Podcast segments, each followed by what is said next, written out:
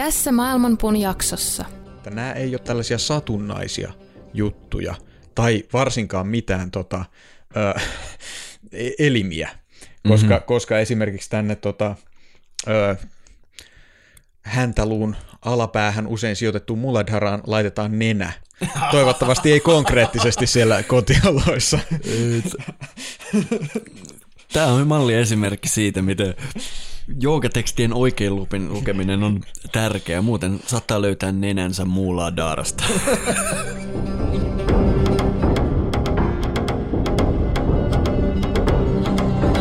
Maailmanpuun juuret ovat ylhäällä ja lehvästö alhaalla. Sen oksat levittäytyvät kaikkialle luonnonvoimien ravitessa niitä. Aistikohteet ovat sen versoja ja sen juuret levittäytyvät sitoen sielut niiden tekojen mukaisesti. Sen todellinen muoto ei ole näkyvissä tässä maailmassa, ei sen loppupää eikä alkupääkään.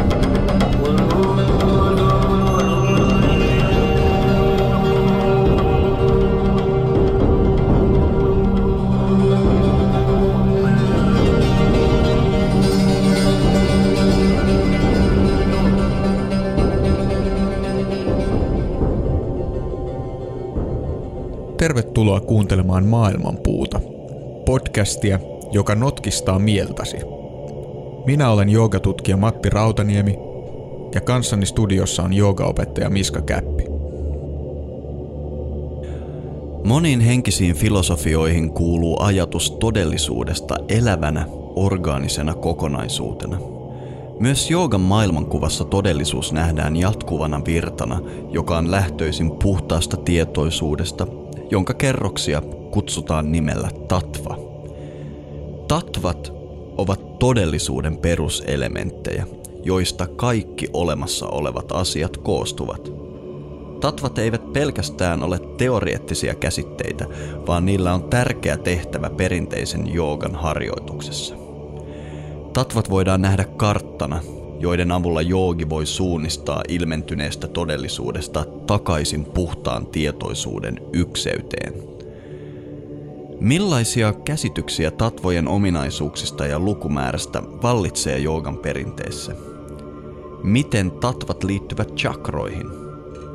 Ja miten joogan käsitys todellisuudesta, tietoisuuden ulosvirtauksesta suhteutuu muihin esoteerisiin kosmologioihin – Liity mukaan keskusteluun, joka läpäisee kaikki todellisuuden tasot.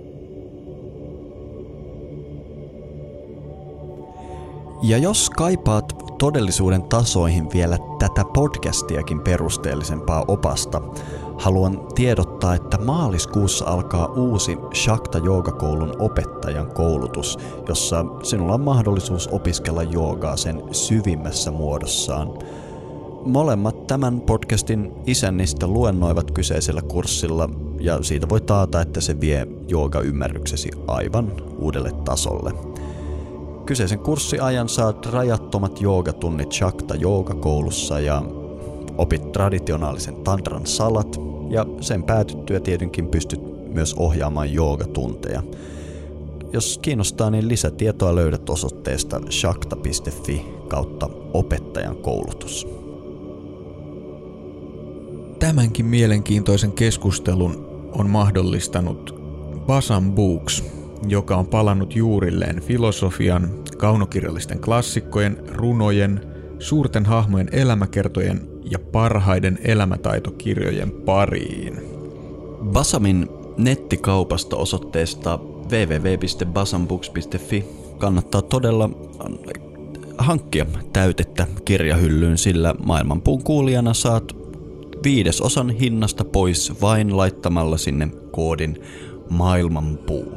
Ja jos sinä olet se kirjailija, jota meidän tulisi lukea, niin lähetäpäs käsikirjoituksesi heille, sillä jos sieltä pöytälaatikosta löytyy jotain, niin sietähän se julkaista. Ja tosiaan nettikauppa löytyy osoitteesta basanbooks.fi ja sieltä löytyy myös se sähköpostiosoite, johon omaa käsikirjoitustaan voi tarjota. No niin, tervetuloa Maailmanpuun studioon, joka on tällä kertaa siirtynyt kohti Sipoon korpea. Mikäs on vointimatti? Oikein hyvä kiitos. Mukava olla täällä sun uudessa työhuoneessa täällä kauniissa Sipoon maaseudun idyllissä. Kyllä, työhuonetta ihminen tarvitsee ja nyt on täällä kaikki juuri oikein. Ja me, tällä kertaa meillä oli tässä studion kasaamisessa hiukan vastoinkäymisiä. Muutama kriittinen osa puuttui ja emme saaneet millään nauhoitusjärjestelmää toimimaan, mutta sieltä kuitenkin meille tuotiin joskin hyvin hitaasti puuttuva osa ja mehän käytimme ajan hyödyksi verryttelemällä tähän nauhoitussessioon jousiammunnalla. Joo, tämä oli tosi oikein mun mielestä hyvä virittäytyminen tähän ja maailmanpuuta nauhoitetaan siis tällaisella hyvin liikkuvalla, kätevästi mukana kulkevalla studiolla, jota käyttävät myös meidän ystävämme Havuhattu podcastissa. Terveisiä sinne. Joo, siellä oli havuhatut selvästi olleet innoissaan uudesta nauhoituksesta siinä määrin, että ääni järjestelmän muuntaja oli unohtunut sinne Vartiosaaren syövereihin, mutta mikä siinä saimme ampua jousella, mikä on tietysti äärimmäisen joogista toimintaa ja meditatiivista ja monenmoista. Mitenkä se nuoli lensi, Matti?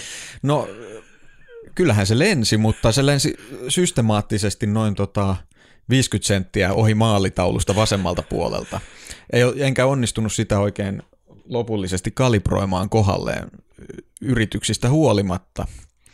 Ja tota, taisi siinä yksi sun nuolistakin hävitä siinä, siinä tota, harjoitellessa, mutta siis ihan mahtavaa hommaa toi on. Joo, näin pitkän linjan esoteria intoilijana, joogina ja muuta, niin täytyy sanoa, että jousiammunta jollain tapaa yhdistää kaikesta eh, tutkimastani joitain aspekteja. Nimittäin siinä ei voi ajatella, siinä on niin monta asiaa, mitkä pitää laittaa oikein, mm. että niitä ei ajattelemalla voi laittaa oikein. Sitten siinä on vielä se hengitys, siinä on oma rauhallisuus, siinä on myös tämmöisiä ihan teknisiä, mekaanisia aspekteja. Niin yksinkertainen prosessi, mutta niin moni asia voi mennä päin seiniä ja yleensähän se menee.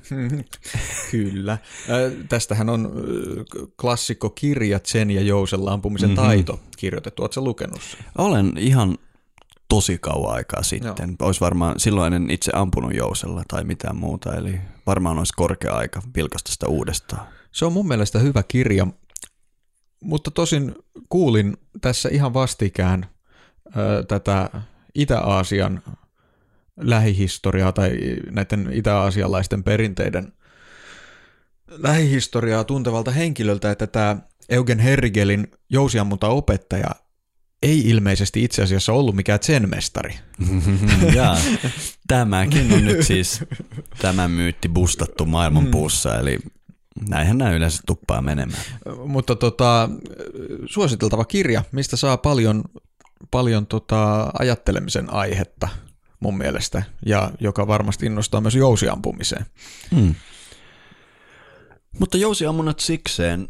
Tuossa kohta jopa pari vuotta sitten, olisiko ainakin puolitoista vuotta sitten, me otettiin tässä podcastissa tutkinnan alle muodikas jooga-käsite, eli chakrat, ja se on ollut siitä lähtien, kun se on langoilla ollut, niin jatkuvasti meidän kuunnelluimpia jaksoja, ja se on myös ollut kommentoi, ko- kommentoiduimpia jaksoja myös.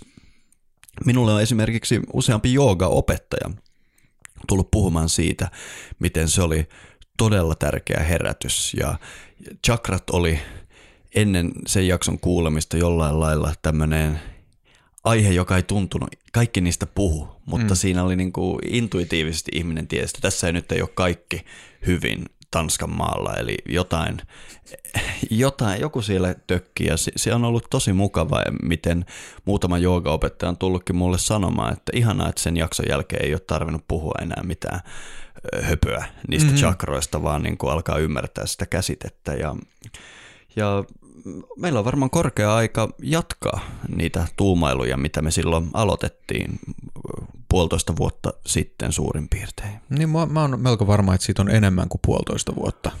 Jopa ehkä vähän reilu kaksi. Herra Mutta... se on sitten kaksi ja puoli vuotta. Mulla oli yksi vuosi liian vähän tässä, koska mä muistan, että se tuli keväällä. Okei. Okay. Ja no se ei ollut se viime vo... kevät, niin mä ajattelin, että se oli sitä edeltävä, mutta se saattoi olla sitäkin edeltävä. En mene nyt ihan, ihan varmuuteen tästä. Tota, ehkä joku meidän kuulija muistaa meitä paremmin, mutta olennaista on se, että se on tosiaan ollut hirveän suosittu jakso. Ja, ja siinä me käsiteltiin tosiaan sitä, miten nämä perinteiset käsitykset chakroista poikkeaa siitä, mihin nykyisin lähes missä tahansa joogakirjassa törmää. Se on hyvin, ihan varmaan tavallisin kansi joogakirjallehan on tämä tällainen lootusasennossa istuva ihmiskehon siluetti, johon on sijoitettu nämä seitsemän chakraa, joiden värit vastaa sateenkaaren värejä. Ja tätä mallia opetetaan melkein kaikkialla, missä chakroista, tai mistä, missä chakroista nykymaailmassa puhutaan.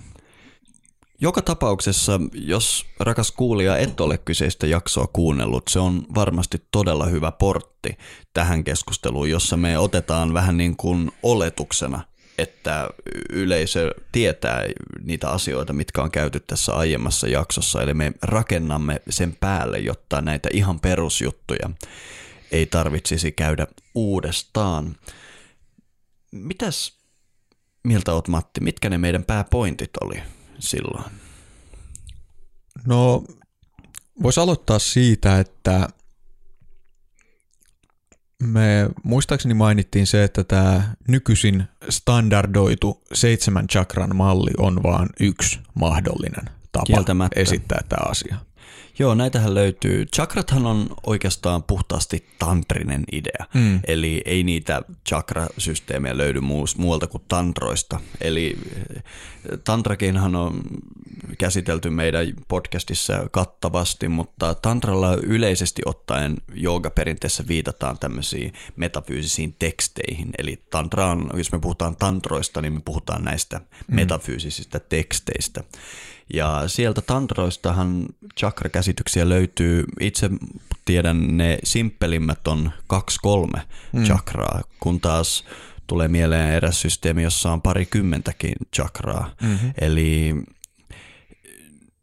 hyvin kirjavia esityksiä siellä on, mutta jos nyt mulla ei ole sitä käsillä, mutta jos laittaa näitä erilaisia chakrasysteemejä eteensä, niin kyllä pystyy niin kuin siitä päättelemään jo paljon. Tai tavallaan ne on identtisiä. Ne on vähän niin kuin joku laskee etäisyyttä kilometreillä ja joku maileilla ja joku jaloilla. Mutta idea on aivan niin kuin yhteneväinen näiden kaikkien kanssa. Mutta jostain syystä jota me varmaan silloin viimeksi käsiteltiinkin, tämä seitsemän chakran malli ja tie, tiettyillä väreillä on nyt päätynyt modernissa maailmassa standardiksi. Ja tätä, miten nämä tietyt siemen mantrat, lam, vam ja niin edelleen yhdistetään chakroihin, näitä sateenkaaren värejä ja niin mm. edelleen. Näitähän ei löydy lainkaan joogaperinteestä, eli ne ovat täyttä modernia huttua, keksintöjä, niin sanottuja New Age-maailman keksintöjä.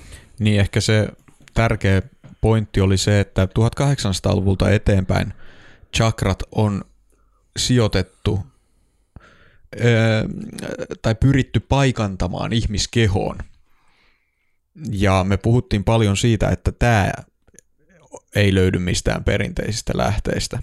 Eli se että ajatus, että chakrat on jotain elimiä, että ne on rinnastettavissa tähän umpieritysjärjestelmään, tai että, että ne on ylipäätään jotain, mikä on pysyvää ihmisen sisällä, niin tämä on kaikki modernia kehitystä. Ja me jäljitettiin sitten sitä, sitä tota, ää, polkua, että miten tähän on päädytty tähän nykytilanteeseen. Ja siellä tuli vastaan tietenkin teosofian perustaja Madame Blavatsky, Carl Gustav Jung, Sir John Woodruff ja muutamia muita henkilöitä, joiden teokset on joko suoraan tai epäsuorasti vaikuttanut näihin nykyisiin käsityksiin.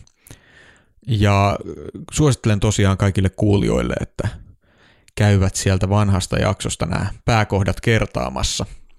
Ö, mutta asia, mitä me ei käsitelty siinä, edellisessä chakra-jaksossa on, että tästä aiheesta on ilmestynyt viimeisen parin vuoden sisällä hirvittävän hyvä kirja. Tällaisen amerikkalaisen, öö, en tiedä miksi häntä pitäisi nimittää, mutta hyvän kirjan on kirjoittanut Kurt Leland, teos nimeltään Rainbow Body, joka kartottaa todella yksityiskohtaisesti näiden nykyaikaisten chakrateorioiden kehityksen 1800-luvulta nykypäivään. Ja tässä Rainbow Bodyssa käydään oikeasti ihan yksityiskohtaisesti läpi varmaan kaikki, mitä chakroista on 1800-luvun puolivälin jälkeen länsimaissa kirjoitettu. Eli sieltä löytyy, miten vaikka Blavatskin ja Alice Bailin käsitykset chakroista eroaa, mit, mitä lähteitä he on käyttänyt, mi, mihin heidän näkemykset on vaikuttanut, miten nämä myöhemmät kirjoittajat on sitten u- muokannut näitä itse eteenpäin.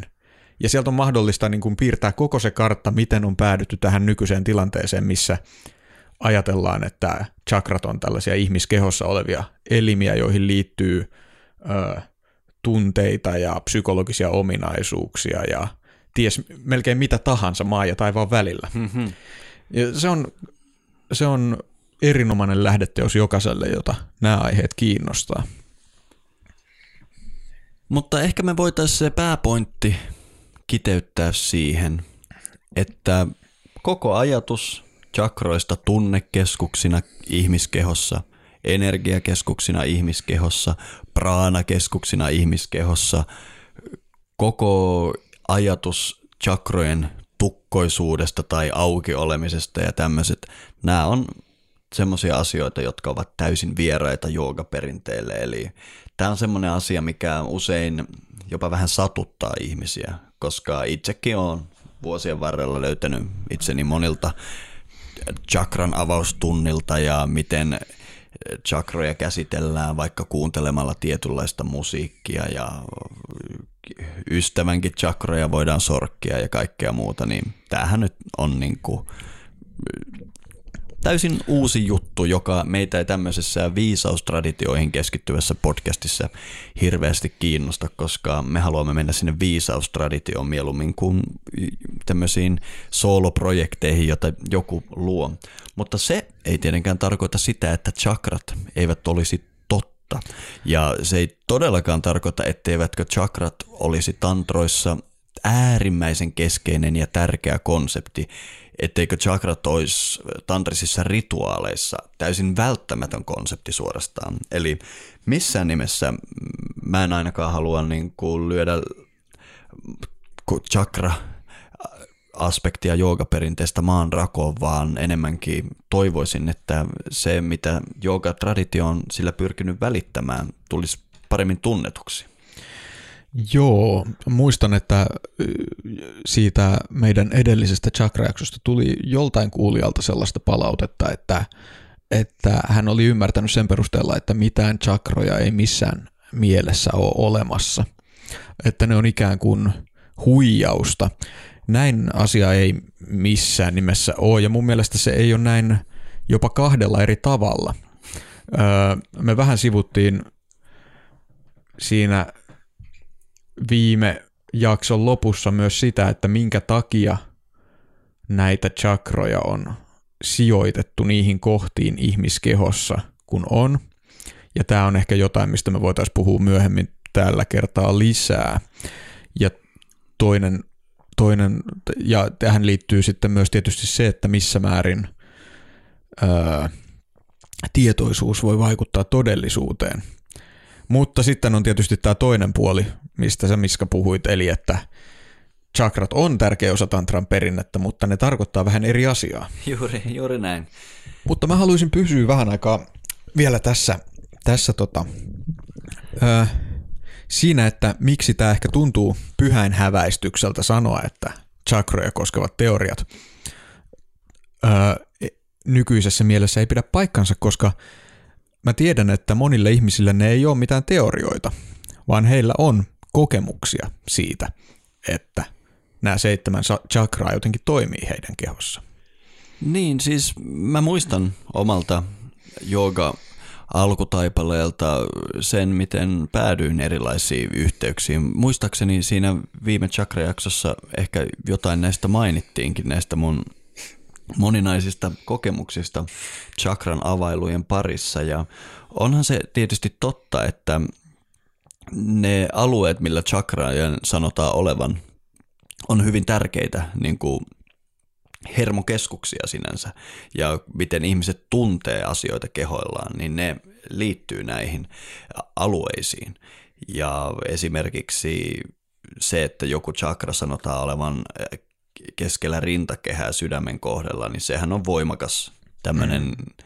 emotionaalinen keskus ja esimerkiksi jos, jos ihminen tuntee suurta mielihyvää tai ahdistusta, se on yleensä se seutu, missä sitten on myös fyysisiä tuntemuksia. Ja jos jollain on vaikkapa voimakkaita fyysisiä tuntemuksia omassa rinnassaan ja joogaharjoituksella niitä avataan, niin ymmärrän täysin logiikan, että joku haluaa sanoa siinä yhteydessä, että nyt hyvä, että sun sydänchakra mm. avautui mm. tai jotain tämmöistä. Eli kyllähän niin kuin, jos alkaa ajattelemaan tällä lailla, niin siihen pystyy hiljalleen laittamaan logiikan ja itsekin olen sen tehnyt, eli pystyn siihen hyvin samaistumaan. Tosiaan niin kuin sanoit, ainoa asia siinä on se, että näissä jooga-lähteissä chakroilla ei tarkoiteta vaan tätä asiaa. Joo, se on ehdottomasti yksi puoli, että nämä chakrat kuitenkin usein visualisoidaan sellaisiin kohtiin, missä niin kuin sanoit, ihmiset kokee vaikka tunneelämyksiä, ja jossa tiedetään fysiologisesti sijaitsevan vaikka niin kuin tärkeitä hermopunoksia. Mm-hmm.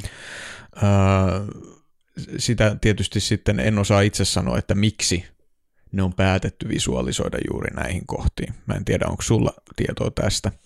Mutta sitten toinen, toinen juttu, mikä mun mielestä näissä chakroja koskevissa kokemuksissa näkyy, on se, missä määrin meidän uskomukset muokkaa meidän kokemusta todellisuudesta.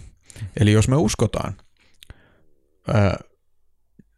että meissä on tällaiset keskukset, jotka tote- toimittaa tiettyä virkaa tietyissä kohdissa, ja me ehkä jollain harjoituksilla jopa vahvistetaan sitä, niin on hyvin todennäköistä, että me aletaan myös kokemaan kaikenlaisia ö, aistimuksia ja elämyksiä, joiden me tulkitaan liittyvän näihin asioihin. Joo, totta kai. Ja tästä on mielenkiintoisia kokeita tunnetaan maailmasta. Mä tulee mieleen video, jonka hiljattain näin, jossa oli tämmöinen, mitenkä se nyt menikään? Se taisi mennä sillä lailla, että siinä oli tämmöinen hehkuva rauta, jolla, jota laitettiin tämmöisen ihmisen käteen mm. hetkeksi. Mm. Ja hän tietenkin parahti ja säikähti mm. ja, ja siihen tuli palovamma ja kaikki. Ja myöhemmin sitten selitettiin, että se oli vaan mahtava visuaalinen temppu, että oikeasti se rauta ei ollut kuuma mm. ja niin edelleen. Mutta kun tämä ihminen koko olemuksellaan siihen uskoon, niin jopa palovamman rakkula syntyy alueeseen, mitä ei ole poltettu. Tämmöiset, miten ihminen pystyy mielellään vaikuttamaan asioihin, sehän on aivan massiivisen huikea alue. Ja lääketiedehän tuntee koko placebo-ilmiön, mikä tyhjentävästi osoittaa sen, että se, mihin uskoo, esimerkiksi se, että uskot saavasti lääkitystä ongelmaan, jo voi parantaa kyseisen ongelman. Eli ihmismielihän pystyy vaikuttamaan omaan fysiologiansa todella vahvasti, ja tätä ei kyseenalaista kukaan, edes mm-hmm. lääketieteessä. Mm-hmm. Ja, ja tota, mä itse asiassa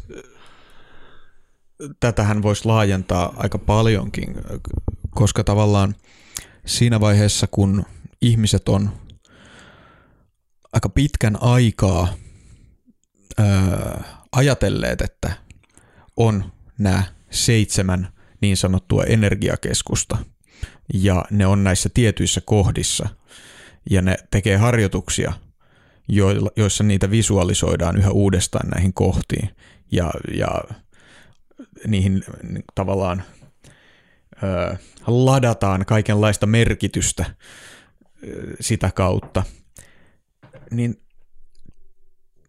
tämä saattaa mennä vähän pitkälle, mutta tietyssä mielessähän niistä alkaa silloin tulemaan totta, koska ne alkaa olemaan monien ihmisten kokemusmaailmaa. Tietyssä mielessä sä juuri kuvailit sen, minkä takia ylipäätään tantrinen rituaali on olemassa. Näistä asioista on niin paljon helpompi puhua ihmisen kanssa, joka jolla on edes pieni kosketus jonkunlaiseen tantriseen rituaaliin, koska sitten tämä chakran tiede on, mm-hmm. se on ihan he, helppo homma. Koska siis teille rakkaat kuulijat, jotka ette ole ot, ottaneet osaa tantriseen rituaaliin, niin se yleensä koostuu mantroista ja siihen liittyy myös kehon liikkeitä ja, ja mudria ja sen sellaista. Hyvin tavallinen, ihan sama mikä tantrinen koulukunta aloittaa nämä mantrarituaalinsa. Siinä alussa sanotaan, määritellään se rituaalin eri aspektit, eli esimerkiksi devata, mikä on se ns-jumaluus, mikä siinä on läsnä, sen siemen määritellään, määritellään chanda, eli ns-runomitta ynnä muuta. Ja kun nämä kaikki on määritelty, niin tavallaan ne laitetaan sen rishin keho, eli sanotaan, että kuka on rishi. Rishi voi mm. olla vaikka Shiva. Mm.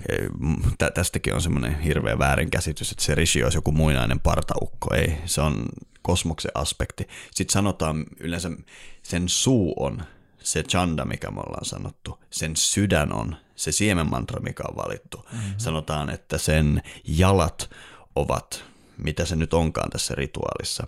Eli heti ajatellaan, että ikään kuin kosmos ihmiskehoon liittyvillä symboleilla. Mm. Ihan jokaisessa normi tantra rituaalissa mm-hmm.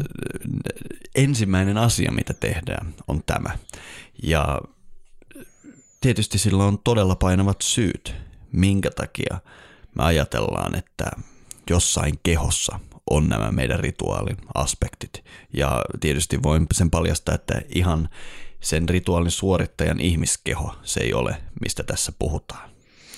Ö, mutta onko tässä sellainen ajatus ehkä, että nämä asiat saatetaan visualisoida sinne suorittajan kehoon, mutta se suorittajan keho ö, muutetaan rituaalisesti joksikin paljon suuremmaksi?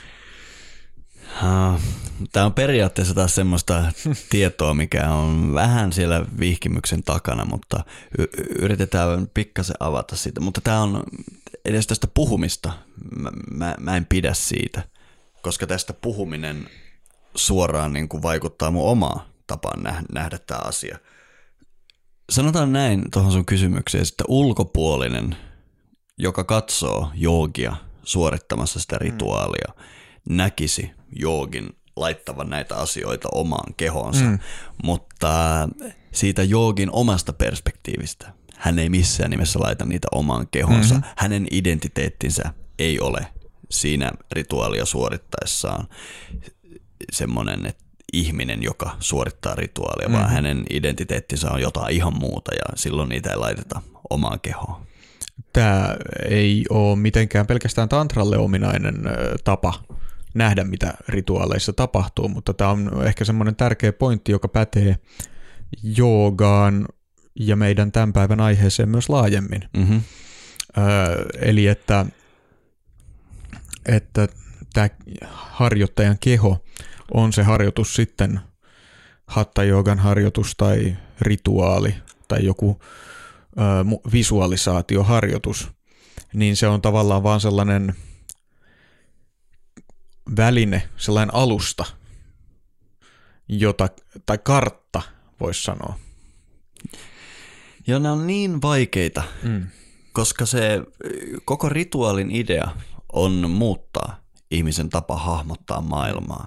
Ja jos sä alat puhumaan siitä, mis, mihin ja miten mikäkin on siinä rituaaliaikana, niin kuin sillä semmoisella maailmankuvalla, mikä ei ole se rituaalimaailmankuva, niin siitä tulee tosi hassua hommaa ja hirvittävästi väärinkäsityksiä. Mm. Eli mä koen suuria hankaluuksia edes puhua, että miten, mikä on sen rituaalisuorittajan kehon rooli, koska mm. sille rituaalisuorittajalle sitä kehoa ei edes ole konseptina olemassa. Siis jos tässä on kyse oikeasta joogarituaalista. Mm. Tietysti se voi olla mennä sillä lailla, että, että joku vaan matkii ja sanoo, että tämä laitetaan tähän, tämä laitetaan mm. tähän. mutta se, se on ehkä sitten vaan semmoinen niin kuin kopio, jossa ei ole selvästikään ollut guru-ohjausta, että miten se oikeasti tapahtuu. Mutta me ollaan jo päädytty aika syviin vesiin. Mm-hmm. Mun mielestä meidän olisi syytä vähän lähestyä kierrelle ja kaarelle, koska toi on kaikista hankalimpia aiheita, että mikä voisi olla se pointti nähdä keho näin ja, mm. ja mikä näissä chakroissa on se juju, minkä takia ihmiset tekee tai muinaiset joogit teki tämmöisen menetelmän, mikä on niin helppo moder- modernissa maailmassa ymmärtää väärin. Mm. Ja sitä kautta mun mielestä me voitaisiin päätyä käsittelemään sitä joogista öö, metafyysistä kieltä, mitä chakroilla pyritään esittämään, mm-hmm. eli tatvoja. Mm. Tämä kuulostaa hyvältä suunnitelmalta. Mistä me lähdettäisiin liikkeelle? Ollaanko me puhuttu tatvoista tässä podcastissa aiemmin? Mun mielestä me ollaan puhuttu niistä just tässä edellisessä chakrajaksossa. Mm-hmm. Siinä kun me käydään läpi nämä chakrat, nämä ää, nykyisin tunnetuimmat seitsemän chakraa. Joo. Niin mä luulen, että me ollaan siinä sivuttu tätä tatva-aihetta. Joo, me voitaisiin ottaa varmaan tatvat nyt ihan perusteellisesti mm. tutkinnan alle, koska siitä tulee olemaan suurta hyötyä meidän tulevien jaksojen kannalta, koska jos tatva-aihe on meidän kuulijakunnalle selvä, niin me voidaan mennä hyvin mielenkiintoisiin vesiin jatkoissa, jatkossa. Eli käydäänpä sitä läpi. Mä luulen, että hyvä lähtökohta tähän tatva-ideaan on tämä meidän Advaita-jakso, jossa me puhuttiin siitä, mitä tarkoittaisi nähdä kosmos yhtenä. Mitä tarkoittaa se, että maailmankaikkeus on joogalle pohjimmiltaan tietoisuutta ja tietoisuuden toimintoja. Joogaperinteelle kysymys ei ole se, kuinka materian toiminnot synnyttävät tietoisuuden niin kuin nykytiede asiaa lähestyy, vaan enemmänkin kuinka mielen toiminnot synnyttää maailman kokemuksen, eli materian, eli vaikkapa sen meidän kehomme tai meidän mielemme ja niin edelleen. Koko tämän tatva-aiheen idea on se, että jooga mahdollisimman ymmärrettävällä tavalla, mahdollisimman karkealla ja rautalanka menetelmällä selittäisi sen matkan, kuinka ääretön tai absoluutti tietoisuus voi päätyä vaikkapa siihen muotoon, että kaksi tämmöistä herrasmiestä istuu pöydän mm. ääressä mökissä puhumassa joogasta. Mm-hmm. Joo. Äh, mä luulen, että useimmille ihmisille, jotka on joskus ottaneet käteensä jonkun Patanjali Joogasutran käännöksen, nämä tatvat on tuttuja siellä jossain johdannon seassa olevasta tällaisesta pikkasen pelottavan tai tylsän joulukuusen näköisestä kaaviosta, missä tota, muodostuu, niin kuin, tai Siis tällainen, mik, miksi sitä sanotaan, prosessikaavio, mm-hmm. missä laatikosta seuraa toinen laatikko ja sitten niitä tulee koko ajan enemmän. Eli, eli tällä kaavakuvalla yritetään havainnollistaa tätä tota, Sutrankin filosofian taustalla olevaa tatvojen systeemiä. Joo, näitä tatvajärjestelmiä on myös useampia kuten chakrajärjestelmiä, mutta nämä tatvajärjestelmät on kuitenkin yhtäläisyyksiltään niin suuria, että siellä ne massiiviset eroavuudet on lähinnä vaan painotuksissa. Tietyt koulukunnat käsittelee näitä absoluutin mielen öö, aspekteja paljon tarkemmin ja tietyt koulukunnat ei ollenkaan ole kiinnostuneita näistä aspekteista, vaan kokee sen enemmänkin ajan hukkana puhua absoluutista, koska absoluutti on absoluutti eikä siitä miksikään muuksi muutu. Mutta voisi sanoa, että niiden eri tatvasysteemien erot kuitenkin sitten harjoittajalle muodostuu siitä, että niissä se harjoittajan identiteetti kokee hiukan eroja. Mitähän me käsiteltäisiin näitä. Mä luulen, että kun sä puhuit noista Patanjali Yoga Sutran mm. esipuheista, niin siellä on todennäköisesti otettu sitten esille tämä Samkhian 25 tatvan järjestelmä, mikä on hyvin tunnettu. Joo, mä luulen, että tällainen pedagogisesti yksinkertainen tapa lähestyä tätä olisi se, että todetaan, että Samkiassa ja tässä niin sanotussa klassisessa joogafilosofiassa erotellaan 25 tatvaa. Ja, mä, ja mitä mä itse kääntäisin tämän tatvan on, että se on todellisuuden peruselementti.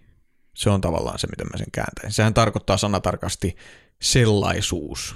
Kyllä se. E- eli ta- asia, mitä ei voi palauttaa mihinkään muuhun. Kyllä, nimenomaan se, tatvan alkuosa tat on sama kuin englanninkielen sana that. Mm. Eli idea on siinä, että jos sä pyyhit pois rajallisuutta, niin sä tuut saavuttamaan puhtaita faktoja ikään kuin maailmasta, että, että niitä ei voi enää vähentää mihinkään, niin kuin mm. sanoit. Ja jos me pyyhitään tätä rajallisuutta pois kokemuksestamme pois, pois, pois, pois, niin lopulta me päädytään rajattomaan, mm-hmm. eli, eli absoluuttiin. Ja se matka sinne rajattomaan on hyvin identtinen näissä systeemissä. Samkiassahan tämä niin sanottu ensimmäinen tatva mm. on purusha.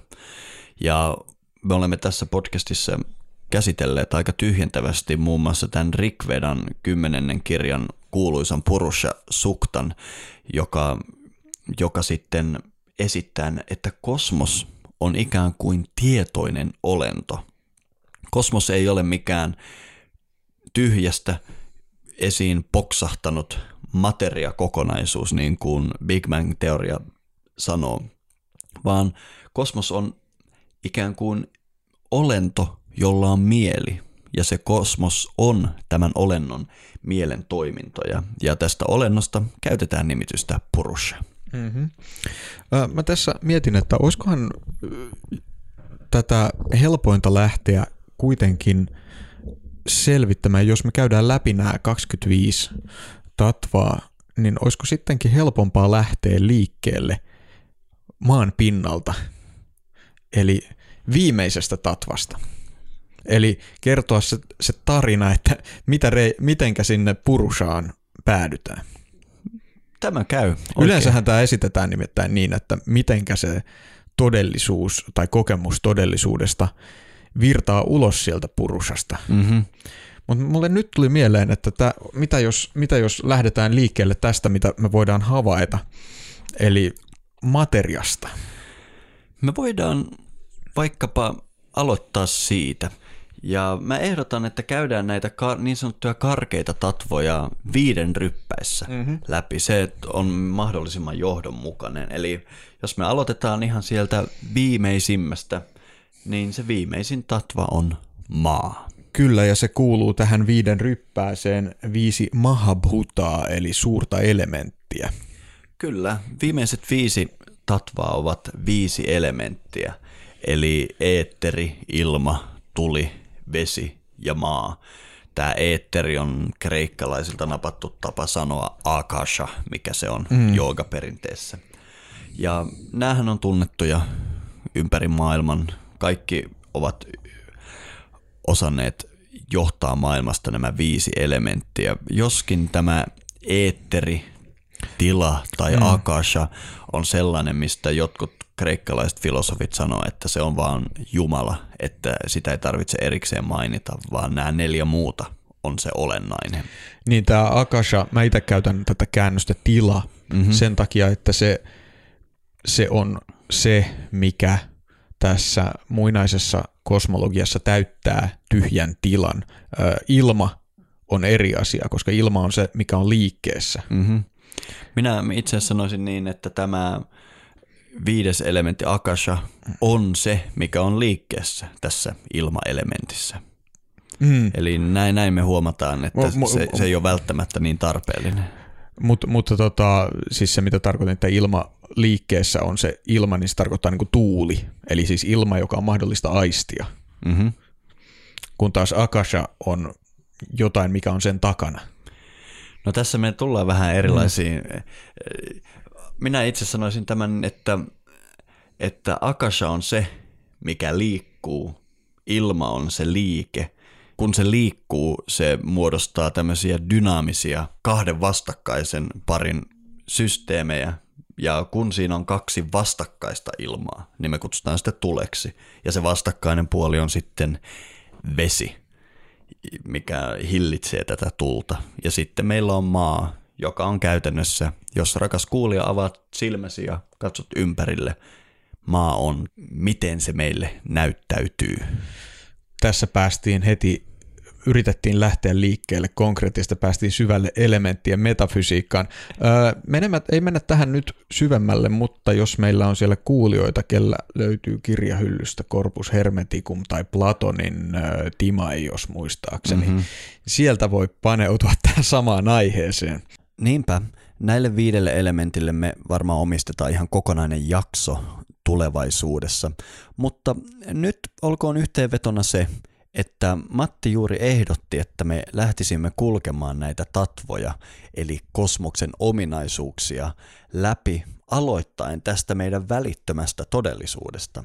Ja Veedisen perinteen silmissä se juuri nytkin sinua ympäröivä todellisuus voidaan ymmärtää viiden eri elementin vuorovaikutuksena. Ja niinpä tässä meidän tatvamatkassa ne viisi elementtiä ovat ne meidän viisi ensimmäistä tatvaa. Seuraavat viisi tatvaa, niitä taas kutsutaan tanmatroiksi.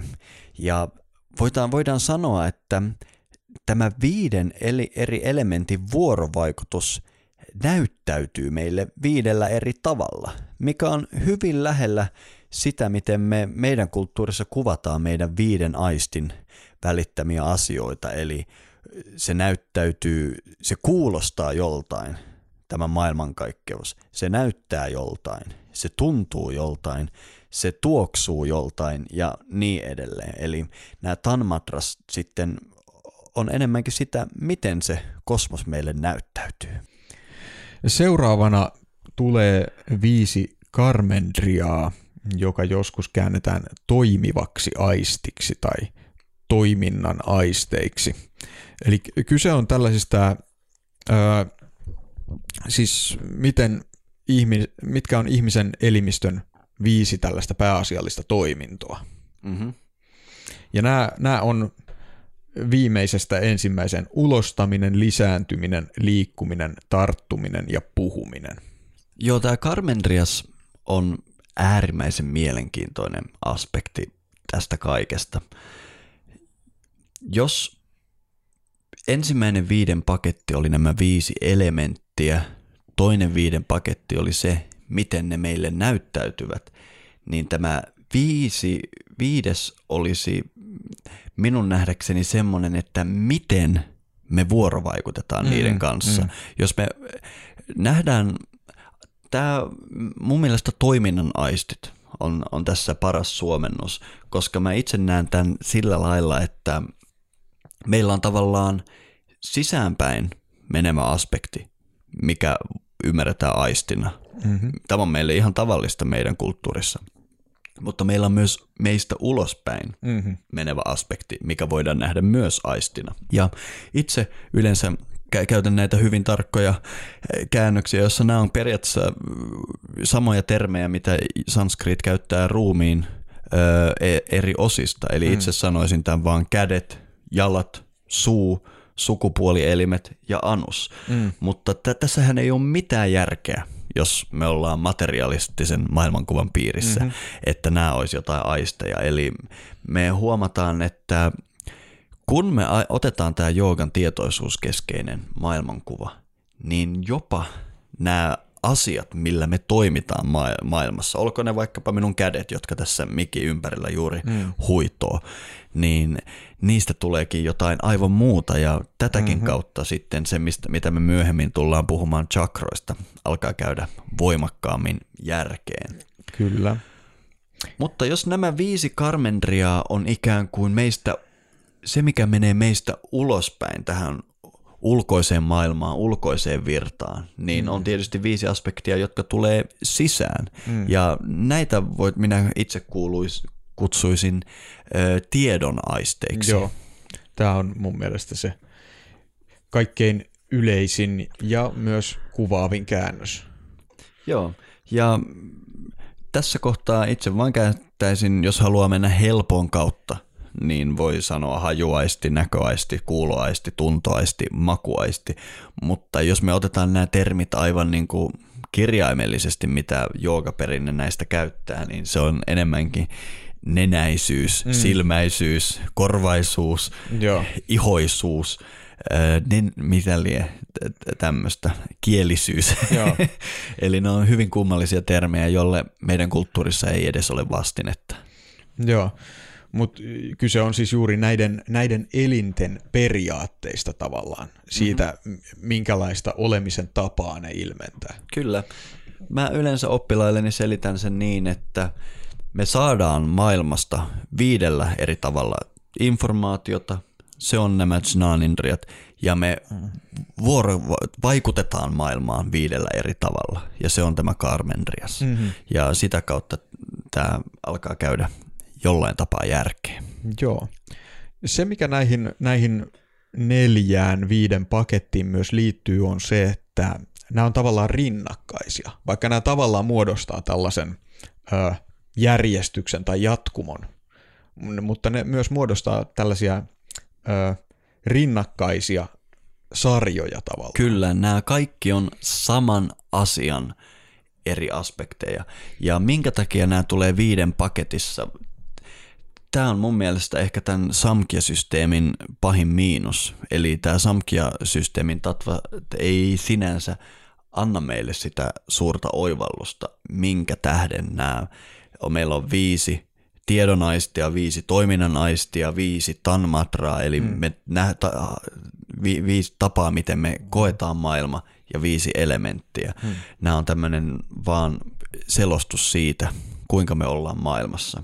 Mutta aika hyvin. Me ollaan päästy jo 20 tatvaa läpi. Mm-hmm.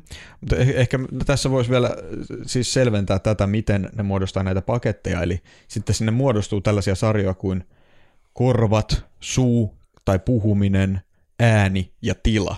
Nämä ää, tatvat liittyy toisiinsa ja on tavallaan rinnasteisia toisilleen. Täsmälleen. Jos me otetaan vaikka se akasha. Mm. Akashahan jotkut joogatekstit sanoo, että se on se, mikä värähtelee, jos syntyy ääntä. Mm-hmm. No sitten meillä on tanmatra, joka kokee sen äänenä. Mm-hmm. Sitten meillä on toiminnan aisti, mm. joka sitten rinnastuu siihen.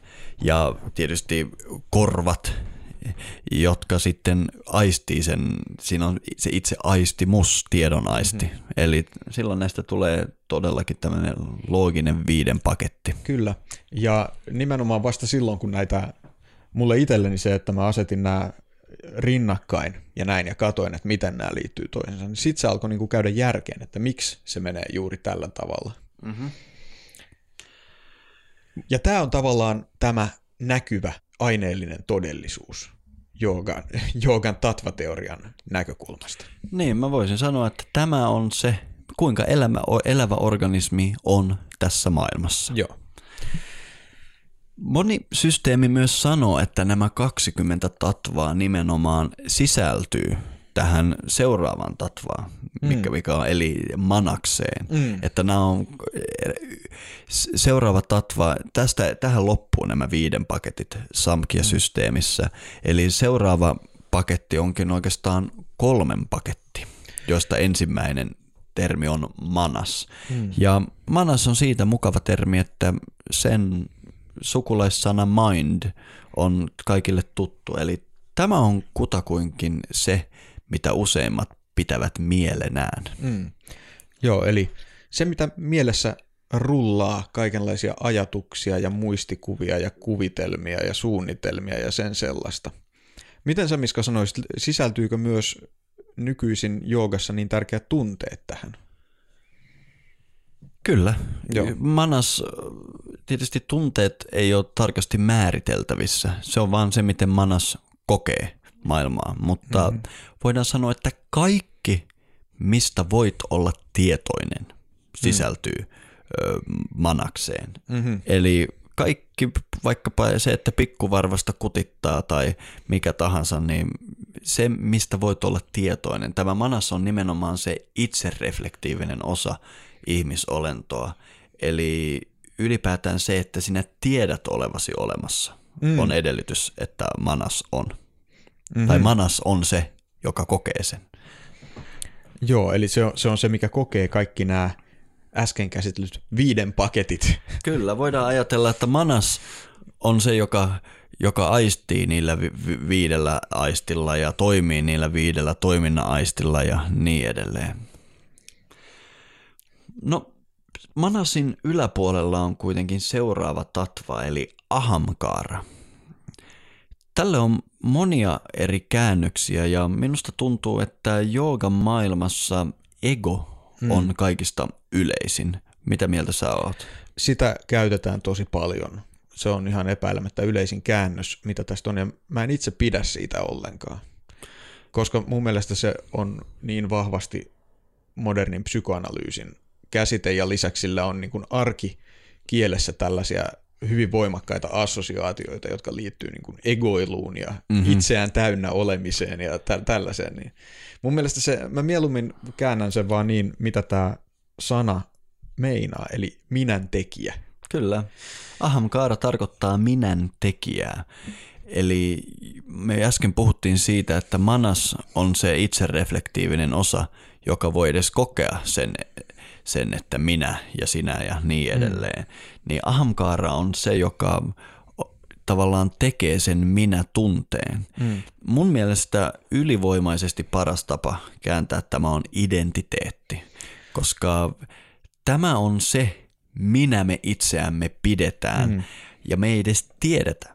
Ahamkaarassa on se, se olennaista, että sinun on turha tulla selittämään kellekään, että mikä on sinun ahmakaarasi. Mm. Tämä on täysin tiedostamaton asia. Me äsken puhuttiin, että manas on kaikki, mistä sä voit olla tietoinen. Mm.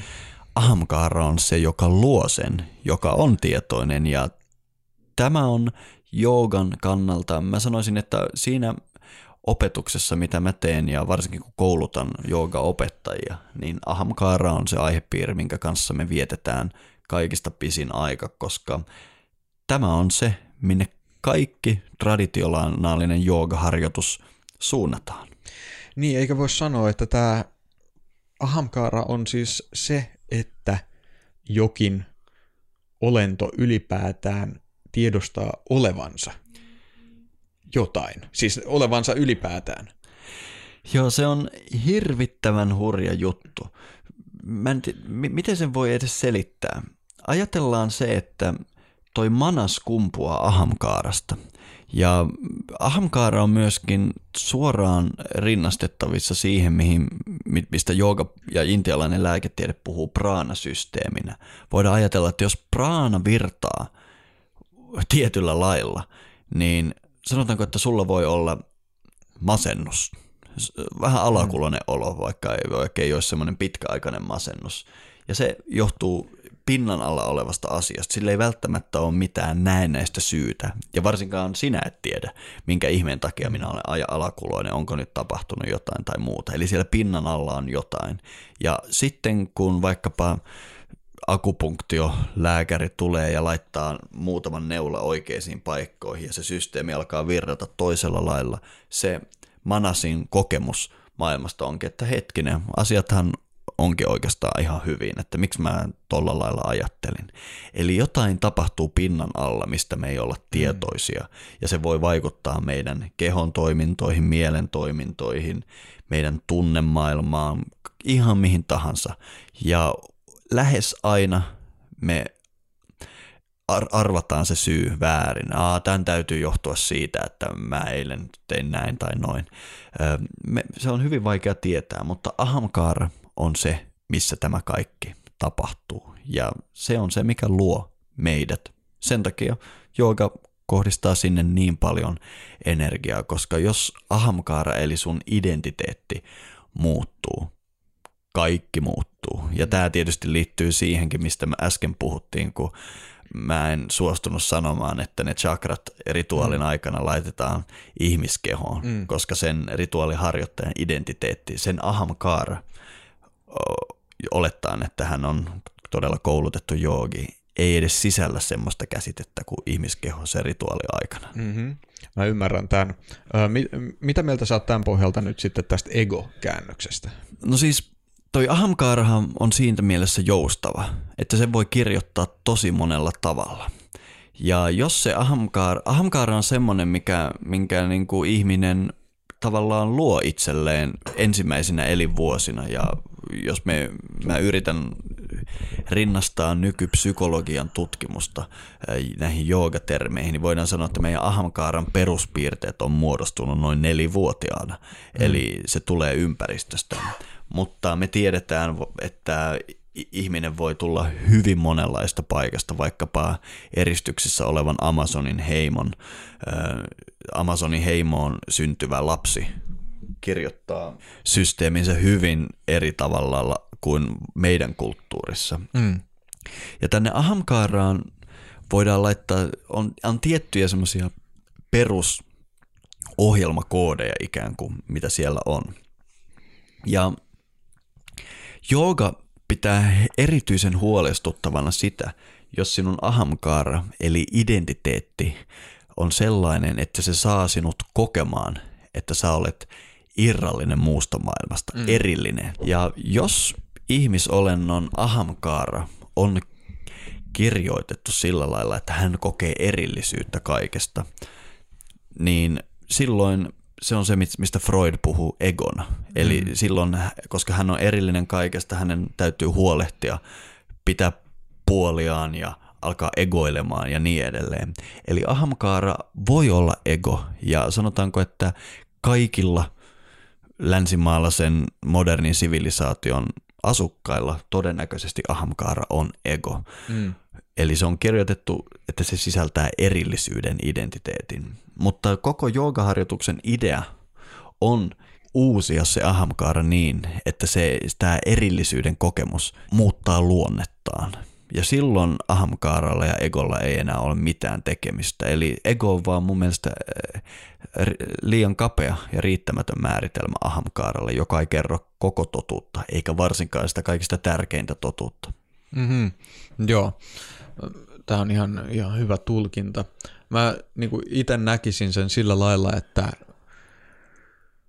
tämä ahamkaara ja sen erillisyys tai ei-erillisyys, ne on vähän tällaisia liukuvia asioita. Mm-hmm. Että, että, että toisessa ääripäässä, jos otetaan havainnollistamisen vuoksi tällainen esimerkki, että toisessa ääripäässä voisi olla tällainen täysin solipsistinen ö, ego, joka kuvittelee olevansa kaikesta irrallinen, mikä, mikä on sanoisin patologinen tila, mutta epäilemättä sellaisiakin, sellaisiakin ö, ihmisiä löytyy. Ja, ja sitten toisessa päässä on sellainen täysin tota, rajoja vailla oleva ahamkaara, joka ei näe mitään eroa itsensä ja ympäristönsä välillä, joka myös kuulostaa mulle patologiselta tilalta. Ja sitten siinä välissä on hirveästi liikkumavaraa. Mun mielestä siinä ei ole hirveästi liikkumavaraa, mm. mutta toi oli hyvä pointti ja sen takia mä sanoinkin, että erillisyys, en, en sanonut, että erillisyys poistuu, vaan sanoin, että erillisyyden luonne muuttuu. Aivan, joo. Koska, koska erillisyyshän on yhä olemassa, sen luonne vaan muuttuu ja mun lempparimetafora tälle on se, että sä katsot jokea, jossa sä näet kaksi eri pyörrettä Semmonen, jolla on huono ahamkaara joogan mielestä, näkee siinä kaksi erillistä pyörrettä. Semmonen, jolla on joogalla hiottu ahamkaara, näkee siinä yhden virran, joka muodostaa kaksi erillistä pyörrettä. Mm-hmm. Meidän on helppo ymmärtää, että kumpikin niistä pyörteistä on itse asiassa se sama virta vaan mm-hmm. pyörimässä.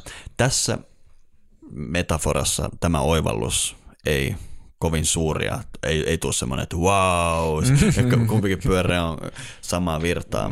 Mutta se oivallus, mitä kutsutaan joogaksi, eli, eli joogahan tarkoittaa pirstaleisen muuttumasta kokonaiseksi. Mm. Jos tuolla ahamkaarassa käy tämä sama oivallus, mikä meillä nyt kävi tässä huonossa metaforassa ton joen pyörteiden suhteen, niin silloin ego katoaa välittömästi. Se ei tarkoita, että sä et yhä kokisi rajallisuutta, koska tämä henkilö, joka oivaltaa, että joen pyörteet ovatkin itse asiassa yksi joki, se ei tarkoita, että hän ei pystyisi enää näkemään niitä, niiden pyörteiden mm, erillisyyttä. Mm. Hän vaan ymmärtää, mitä asiat pohjimmiltaan ovat.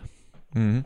Ja tämä on mun mielestä sellainen huippukiinnostava ja joogan kannalta keskeinen aihepiiri tavallaan, miten ihminen kokee ja käsitteellistää itselleen sen pohjalta sen ykseyden ja moneuden välisen suhteen. Mm-hmm.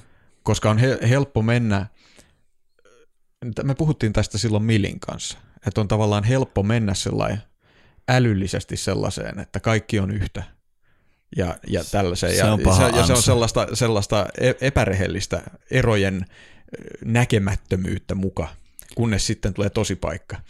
Niin, niin. Se, on, se on hirvittävintä, mitä ihminen voi tehdä itselleen, koska se tosi paikka tulee ennemmin tai myöhemmin ja se, se on surullinen paikka olla. Mutta mä luulen, että me ollaan saatu jotain kiinni tuosta Ahamkaaran mm-hmm. syvimmästä olemuksesta. Sen yläpuolella onkin tämmöinen tatva kuin buddhi. Kyllä. Mitenkä sä käännät tämän? Öö, mä käytän yleensä käännöstä korkeampi äly, mikä on epätyydyttävä, mutta en ole parempaa toistaiseksi löytänyt. Joo, mulla ei ole noinkaan hyvää käännöstä. Mä itse usein jätän sen kääntämättä mm. tämän kääntämisen vaikeuden takia, mutta tuo korkeampi äly, ei, ei se huono ole.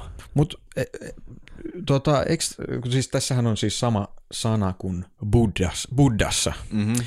Ää, ja Buddhahan viittaa siihen, että on hereillä esimerkiksi. Tällaista käännöstä näkee joskus mm-hmm. käytettävän. Niin löytyisikö tätä kautta joku? No ehkäpä, ehkäpä. Mä itse ajattelen tämän sillä lailla, että on olemassa semmoinen puhdas virta, ikään kuin semmoinen kaikki tietävyyden virta. Se, se on vaan semmoista kristallinkirkasta, puhdasta näkemystä. Hmm. Ja buddhi on se. Ja se puhdas näkemys muodostaa itsesäätelevän systeemi, mikä on ahamkaara. Hmm. Ja se kokemus siitä itsesäätelevästä systeemistä on sitten manas. Hmm. Eli sen takia nämä kolme on tämmöinen, mä sanoin, että buddhi on se meidän mielen linkki kaikki tietävään mieleen. Eli vaikkapa säveltäjä.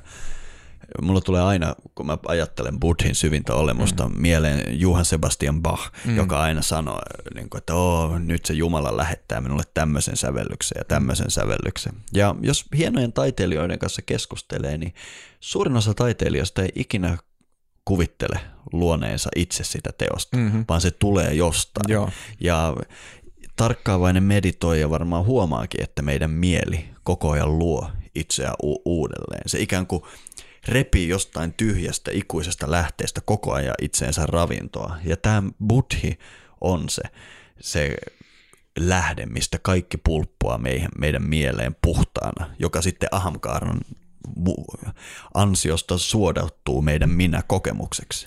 Tämä on hirveän hyvä selitys buddhin funktiosta ja roolista. Mä vaan mietin sitä, että jos, jos ahamkaara on se, missä jokin tajuaa olevansa jotakin, niin mikä se on? Millä sanalla voisi kutsua sitä, mikä on tavallaan sen alapuolella, joka on se, joka tajuaa olevansa jokin asia, jokin minä. Mulle tuli nyt äsken tällainen ajatus mieleen. Käännökset on aina riskialttiita tai tällaiset suomenkieliset käsitteet on riskialttiita, mutta tajuisuus tuli mulle mieleen. Ai niin kuin Ahmkaaran käännöksi? Äh, Buddhin käännöksi. Buddhin, joo, joo, joo. En tyrmää suoralta kädeltä, mutta haastava on. On haastava, mutta... Hyvä yritys, koska mm. toi on niin paha kääntää, että mä harvoin edes jaksan yrittää.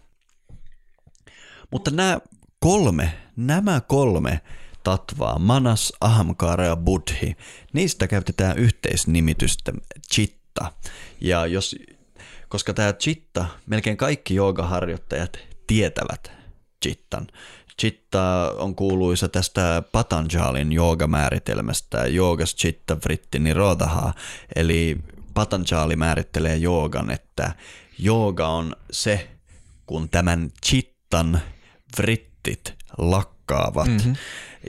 Jotkut ovat menneet tekemään minun mielestä aivan massiivisen karhun palveluksen joogan maailmalle kääntäen tämän chitta tässä yhteydessä mieli. Eli jooga on mielen liikkeiden lakkaamista, mm. koska ainoa mihin tämä meidän kulttuurin käyttämä mieli-sana istuu edes vähän, on toi manas tästä kolmikosta. Ja jos me ei ymmärretä, että chitta sisältää ahamkaran ja buddhin, ja jos me ei ymmärretä, että vritti myös tarkoittaa pyörrettä, mm. niin me saatetaan kääntää, että jooga on mielenliikkeiden lakkaamista ja silloin Patanjali-teoksesta tulee käytännössä mielen hiljentämisopas. Jollaisena sitä nykyään yleensä luetaan. Kyllä, kyllä. Eli, eli sehän mitä nykyään näkee lähes poikkeuksetta selitettävän, mistä joogassa on kyse, on, että tämä mielen höpinä, eli manasin toiminta – tyyntyy.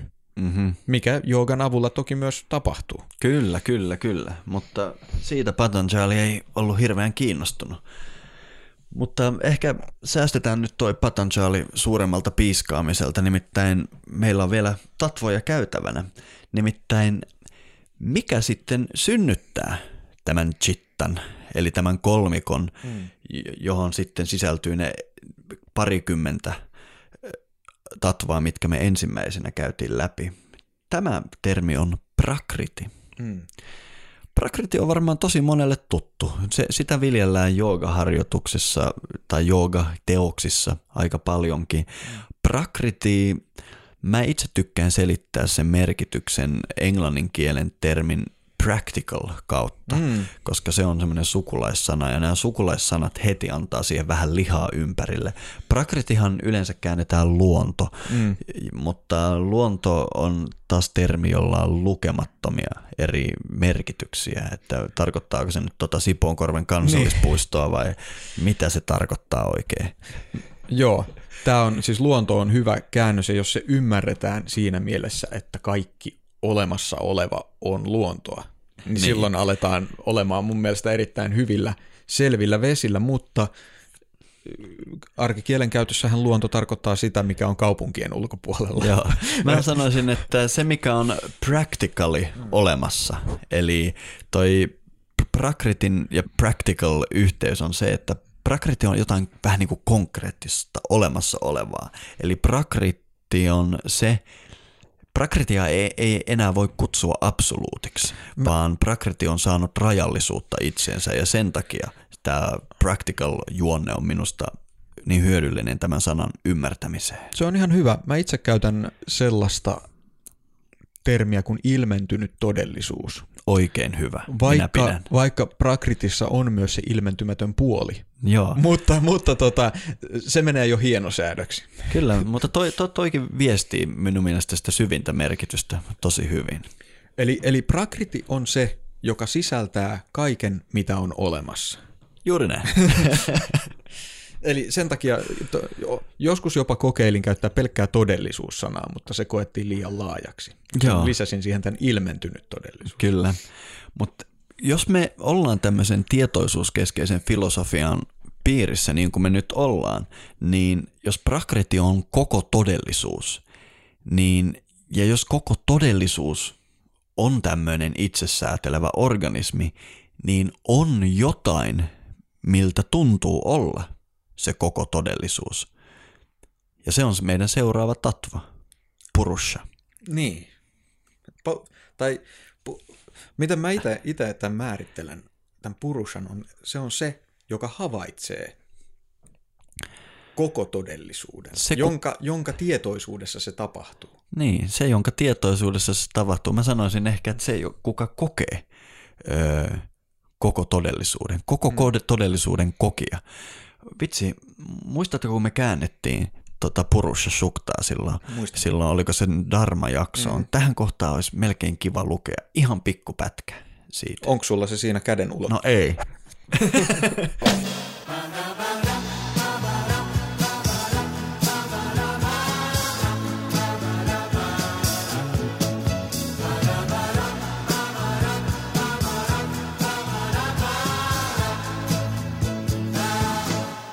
mä luen tästä Purusha Suktasta ihan vaan muutama ensimmäisen säkeen, niin me voidaan ehkä sitä kautta saada vahvistus tälle meidän tulkinnalle. Tuhatpäinen Purusha, jolla on tuhat silmää ja tuhat jalkaa, peittää maailman jokaisen kolkan kymmenen sormen leveydeltä. Purusha yksin on maailma ja kaikki olevainen. Kasvaen yhä syödessään, hän on kuolemattomuuden herra. Voiko tätä paremmin sanoa? Rick Vedasen jo aikoinaan sanoi tyhjentävästi. Niin, eli, eli Purusha on se kaiken takana oleva perimmäinen puhdas tietoisuus, jossa todellisuuskin tapahtuu. Täsmälleen.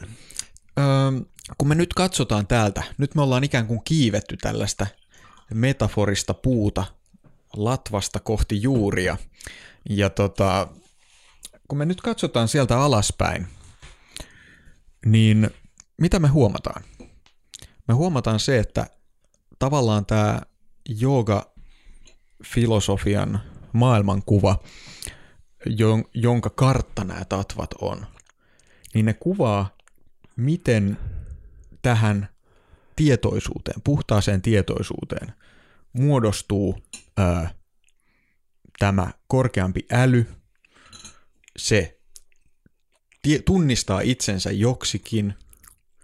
Se esimerkiksi al- Matti Rautaniemeksi. Esimerkiksi Matti Rautaniemeksi tai miksi, ta- tai miksi tahansa. Se alkaa ajatella, se alkaa, sille tulee aistit, välineet olla vuorovaikutuksessa maailman kanssa, tavat olla vuorovaikutuksessa maailman kanssa ja sitten se maailma.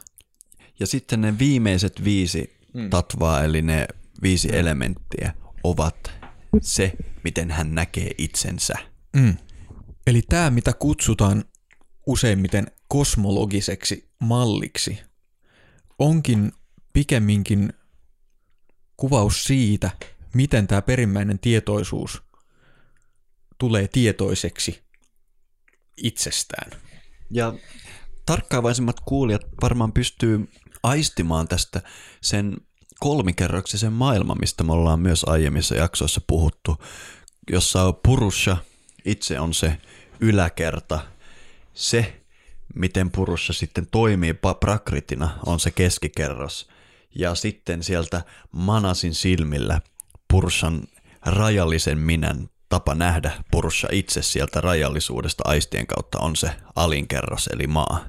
Ja tässä on se koko joogan kosmos, mutta joogan kosmos ei olekaan tämmöinen materia, joka jatkuu tai avaruus, vaan se on mielen toimintoja. Tää, mm. Mun täytyy myöntää, että kun mä aloin päästä jyvälle tästä kaikesta, niin se oli mulle hirveän raskasta, koska se tuntuu aivan uskomattomalta ajatukselta, että koko maailmankaikkeus on mielen toimintoja. Mutta jos rakas kuulija siellä nyt raapii päätään ja miettii, että tuleeko tämmöistä podcastia kuuntelemalla hulluksi, niin, niin suosittelen odottamaan sitä oivallusta, mikä tekeekin siitä hyvin tavallista ja intuitiivista. Tämän jutun, koska mä oon opettanut jo sen verran tätä ihmisille, mä huomaan, että kun ihmiset pääsee kiinni siitä, mitä tämä tarkoittaa, niin se onkin semmoinen, että ah, onhan mä tämän aina tiennyt oikeastaan. Että se on semmoinen helppo ja intuitiivinen ja jopa tavallinen asia, kun siitä saa todella kiinni. Ja yksi tapa lähestyä tätä tällä lailla älyllisesti on ajatella sitä fenomenologian kautta. Eli fenomenologia tarkoittaa sitä, että kaikki asiat ilmenee tietoisuudessa. Mm. Ja tavallaanhan tämä joogan, joogan äh, tatva-oppi on eräänlaista fenomenologiaa. Tosin siinä on tällainen rankasti metafyysinen ulottuvuus. Mm. Mutta siinä on se, että kaikki asiat, mitkä on olemassa, on olemassa vain tietoisen kokemuksen kautta. Ja nythän tähän johtaa nyt meidät sitten siihen, minkä takia sä aloit jarruttelemaan, kun mä puhuin tuossa tota, aiemmin, että, että joogi samastaa kehonsa tähän kosmiseen kehoon, jonka rakennetta me ollaan tässä kuvailtu. Kyllä. Nyt meillä alkaa olla jo sen verran tätä meidän maksutonta osiota käytynä, että me kohta joudumme hyppäämään juurien puolelle, mutta meidän on pakko paketoida tämä en, sitä ennen.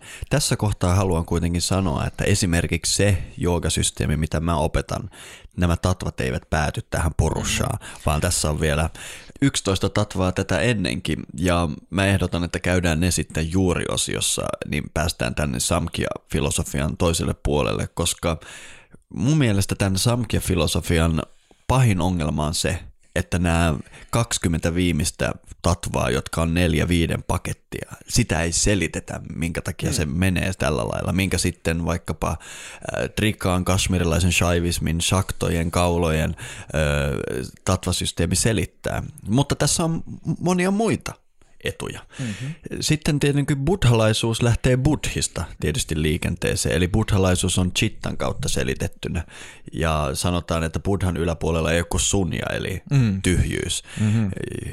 Jos joku siellä pitää buddhaa historiallisena henkilönä, niin tämä voi olla hyvin yllättävää, mutta Intiassa aina buddha on esitetty Vishnun avatarana, eli tässä ei pitäisi olla joogille mitään ihmeellistä. Mutta se päivän avainkysymys. Miten tämä liittyy chakroihin? Niin. Ja missä ne chakrat ovat? Tämä kysymys on piinallisen laaja, eli me käydään sitäkin tuolla juuriosiossa tarkemmin läpi. Mutta jos me aletaan ymmärtämään mitä tahansa koulukuntaa, niin jos me ollaan vaikkapa Vishnu-perinteen sisällä, niin tämä joogan harjoittaja pyrkii jäljittämään nämä tatvat takaisin Purussaan, eli Vishnuun. Purussa on vain yksi Vishnun nimistä. Jos me olemme buddhalaisuuden piirissä, niin alun perin buddhalaisuus pyrki jäljittämään nämä tatvat ja tämä liittyy suoraan sinne meidän identiteettiin. Tämä, miten me nyt käytiin tämä tatvojen matka aina maasta Purussaan läpi, ei ole kovin hyvä ja intuitiivinen tapa käydä sitä läpi. Varmaan siellä kuulijatkin huomasi, että osittain tämä oli todella raskasta kuultavaa, koska täällä oli tatvaa, tatvan perää ja niin edelleen. Ja tämä on huomattu jo muinaisessa maailmassa todella hyvin. Eli ajatellaan mieluummin, että meillä on purussa ja nämä tatvat nähdäänkin mieluummin purussan kehona. Eli ei missään vaiheessa hylätä sitä purussaa, vaan esimerkiksi Purussa on tässä se Brahma Randra, tai miksi, mik, tämä on mun joogasysteemin nimitys, miksi sitä kutsutaan Sahasrara, se on yleensä. Hmm. Eli tämä, tämä niin sanottu kruunu chakra on se, mikä on ikään kuin suorastaan niin kuin purussankin yläpuolella. Se on se ääretön hmm. absoluutti. Hmm. Sitten kun purussa ja prakriti tavallaan erkanee toisistaan, niin se on tämä kuuluisa Ajna Chakra, missä onkin kaksi terälehteä, missä se jakautuu kahdeksi. Sitten siitä eteenpäin nämä tatvat on hyvin mielenkiintoinen matka, mutta tässä voin ohjata rakkaat kuulijat vaikkapa Abhinava Kuptan tekstien pariin, jossa selitetään täsmällisesti, miten jokaista eri tatvaa vastaa sanskriitin konsonantti. Ja jos sitten paneudut näihin chakrateorioihin paremmin, niin tulet huomaamaan, että jokaisessa chakrassa on terälehtiä. Esimerkiksi tässä ajnassa oli kaksi, seuraavassa chakrassa eli Vishuddhassa on 16, ja sitä kautta näiden terälehtien avulla pystyt itse asiassa selvittämään, mistä tatvasta on kyse.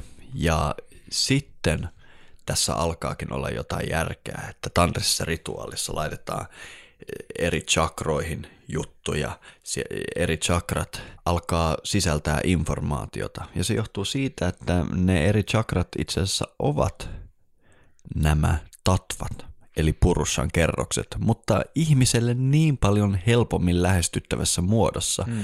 Ihminen, jos se johonkin pystyy identifioitumaan, niin ihmiseen. Sen takia ihminen on kaikista luonnollisin tapa lähestyä tätä kosmista organismia. Miltä, kuulostiko tämä puheenvuoro yhtään ymmärrettävältä?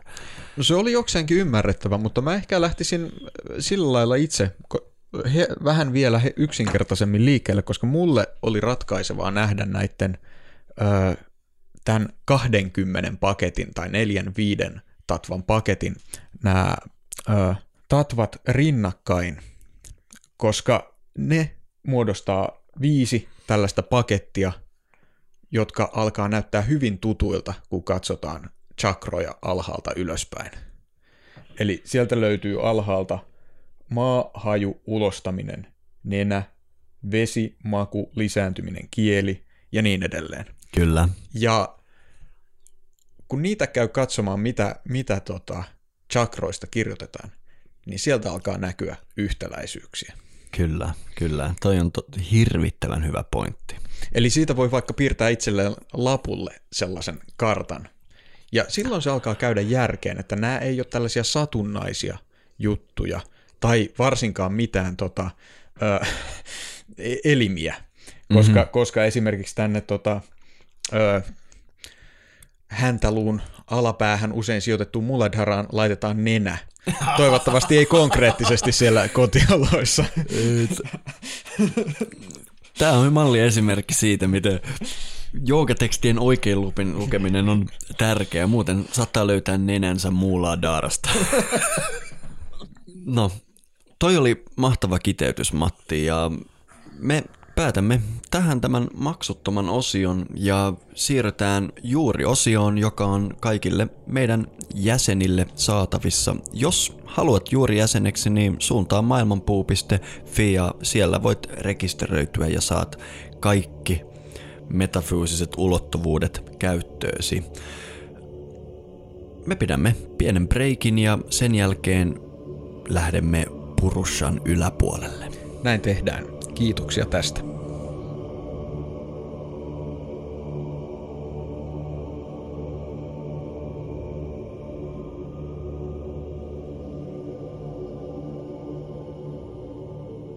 Tervetuloa Maailmanpuun juuriin ja kiitos sinulle, että olet liittynyt juuri jäseneksi ja tuet meidän toimintaamme sitä kautta.